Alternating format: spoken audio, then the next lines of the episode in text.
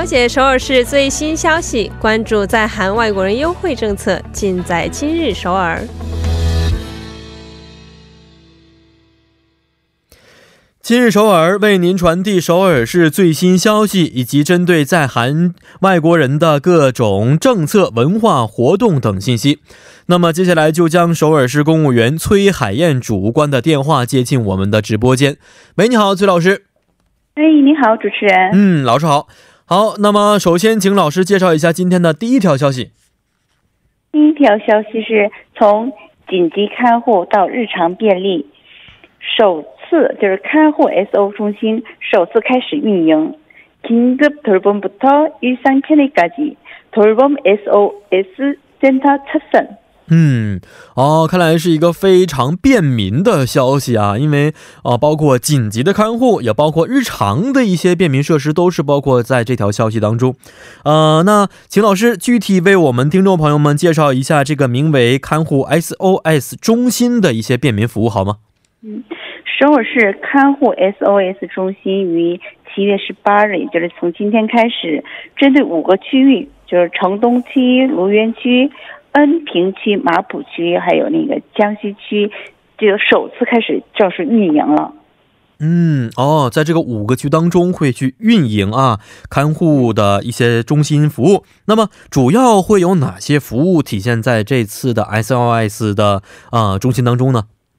哦，比如说是也有就是移动的支援这种服务，也有刚才说的，就是。居住的就是便民的设施服务也有，然后就是饮食上的支援等活动也很多。比如说，咱举个例子，就是说家家里突然发生，就是说紧急患者。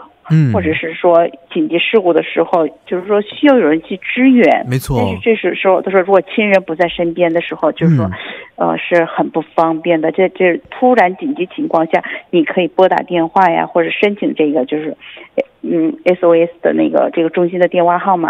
这样式的话，就是说会有人及及时紧急，就是说，应该是去帮助支援。而且比如说咱家里灯管坏了。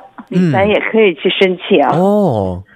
啊，是这样的情况，不光光是在说身体不舒服的时候啊，包括日常生活中的一些事啊，这个琐事啊，也可以通过这样的紧急支援得到一些帮助。确实是这样，因为不管是在这个啊中国还是韩国，其实独居老人呢这样的情况还是很多出现的。特别是在韩国也是一样，很多因为子女的工作原因不在父母身边呢，或者说是一外国朋友单独来到韩国留学工作的情况也是很多的。那么呃，语言问题也是。存在的，所以这个时候呢，可能会出现了需要帮助的时候，没有办法得到及时的帮助啊。那看来这个便民设施可以给这些需要帮助的朋友们提来很多的方便服务。那呃，如果想申请这个该项服务的话，会不会有一些要求？比如说年龄啊、国籍呀、经济条件等等，会有这样的一些要求吗？那是肯定的，因为这次是首次就是运营，它需要一个就是说一个磨合的过程，然后有个信息反馈的过程。所以今年所要就是面对的对象就是六十五岁以上的老年人及残疾人，比如说还有一些就是慢性病患者呀，需要就是说的长期有人去护理了，这些都是包括在内的。所以说这次的范围还是有限的，但是通过今年的这个运营之后，看一下回就是反馈信息以后会就是。扩大一下这个就是呃对象这个领域的，是是啊，看来先是从最紧急和最重要的部分先去着手啊。那如果我符合了老师刚才所说的这一些条件，应该怎么去申请呢？嗯，比如说需要就是提供这些看护的这些市民呢，可以通过打电话或者是说直接去访问，然后就是申请，然后看护的管理者通过就是说就是申请之后，他会去。调查一下，就是核实一下这些情况，然后因人而异，就是对症下药，看就是梳梳理了一下，就是这个看护的应该是叫计划，嗯，然后连接有关的机构服务，提供这些服务。如果想具体了解的话，可以记一下一个听众朋友可以记下记下一个电话号码，这是首我们首尔市的电话号码二幺三三七三七四，可以拨打首尔区号零二二幺三三七三七四，可以。咨询具体咨询一下，嗯，二幺三三七三七四啊，而且这个对象呢是六十五岁以上的老人啊，以及身体不方便的一些朋友们啊，所以这个时候如果符合这个志愿对象的话呢，大家可以踊跃的进行报名。好，那非常感谢老师来说一下今天的第二条消息。永东浦区多文化家庭支援中心提供韩国语课程，就是现招收学员。한국어교육2019年1학기참여자모집합니다哦啊，对于外国朋友开设的一个韩国语课程啊，非常实用的一条消息。嗯，其实我刚来韩国的时候也上了短期的一些韩国语教育课程， 啊，大约是在九年前、十年左右了吧。因为这个费用非常不菲啊，当时我记得三个月左右，大约就花了韩币一百一十万还是一百二十万左右？一百二十万左右应该是。对对对对啊，那个时候其实这个价钱还是非常高的啊，那时候汇率也是比较高，所以。呃，如果想在一些啊这个私立机构啊或者一些学校的一些语学堂学习的这个韩国语课程的话，还是非常贵的。那这个针对在韩的外国朋友们开设的课程，如果是只要申请合格成这个外国人的话，都是可以申请的，是吗？哦，不是的，这是这次是就是针对还是有那个服务对象的。嗯，就这次申请的是应该是就是。结婚移民者哦，只是针对结婚移民者哦，所以相当于是韩国人的配偶，是这么可以理解是吗？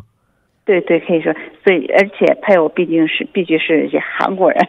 哦啊，是这样，所以这一次的申请对象可能稍微有一些限制在里边了，对，有限的，对对，是的。那课程的时间呢，和课程的内容是如何安排的呢？是从八月十九号开始，一直到就是应该说是今年年底，然后它这个就是说分为就是好几个阶段，比如说通过就是应该是呃应该是语言测试 level test 以后，就是有韩国语初级阶段就一二三这个三个阶段以后，也有就是韩国语水平 topic 的那个备考班哦，然后最后就是说你这些都是成绩都过了以后呢，还有个很实用的就是。为了准备就是面试啊，嗯，或者是就面试的时候注意什么发音呐，然后就是说语速啊，这个培训过程都包括在内的。哦啊，看来比如韩国语一二三级呀，还有这个韩国语考试啊备考班呢，甚至有面试的这样的班级啊，非常非常实用。那教育的时间是从什么时候开始到什么时候结束呢？从八月十，就是教育期间是从八月十九号一直到就是十二月的十八号为止。哦，每个班其实时间还不太一样，是不是？对对，就是也有周一和周一和周三班，也有周二和周四班。这个具体的这个课程呢，到时候在面试合格以后呢，那就可以就是具体去看一下。但他肯定是班的问题。对对，嗯，是的。那重要的是，他还是有申请的截止日期的。嗯嗯，那有没有一些费用呢？授课其实它是好在一点，就是授课都是免费的。免费的哦。对，但是需要就是那个授课的教材需要学员们到书店去购买。哦啊，一个教材费用可能自己要去掏了。嗯，还是很实用。那如何去申请呢？嗯，给听众朋友们留下一个电话号码。就是申请截止日期到就是这个月月底七月三十一号，啊，电话号码是零二八四五五四三三，可以拨打八四五五四三三。嗯，好的，好，今天也是非常的感谢崔老师，咱们明天再见。哎，明天见。嗯，再见。那接下来为大家带来的是玩转韩国语板块。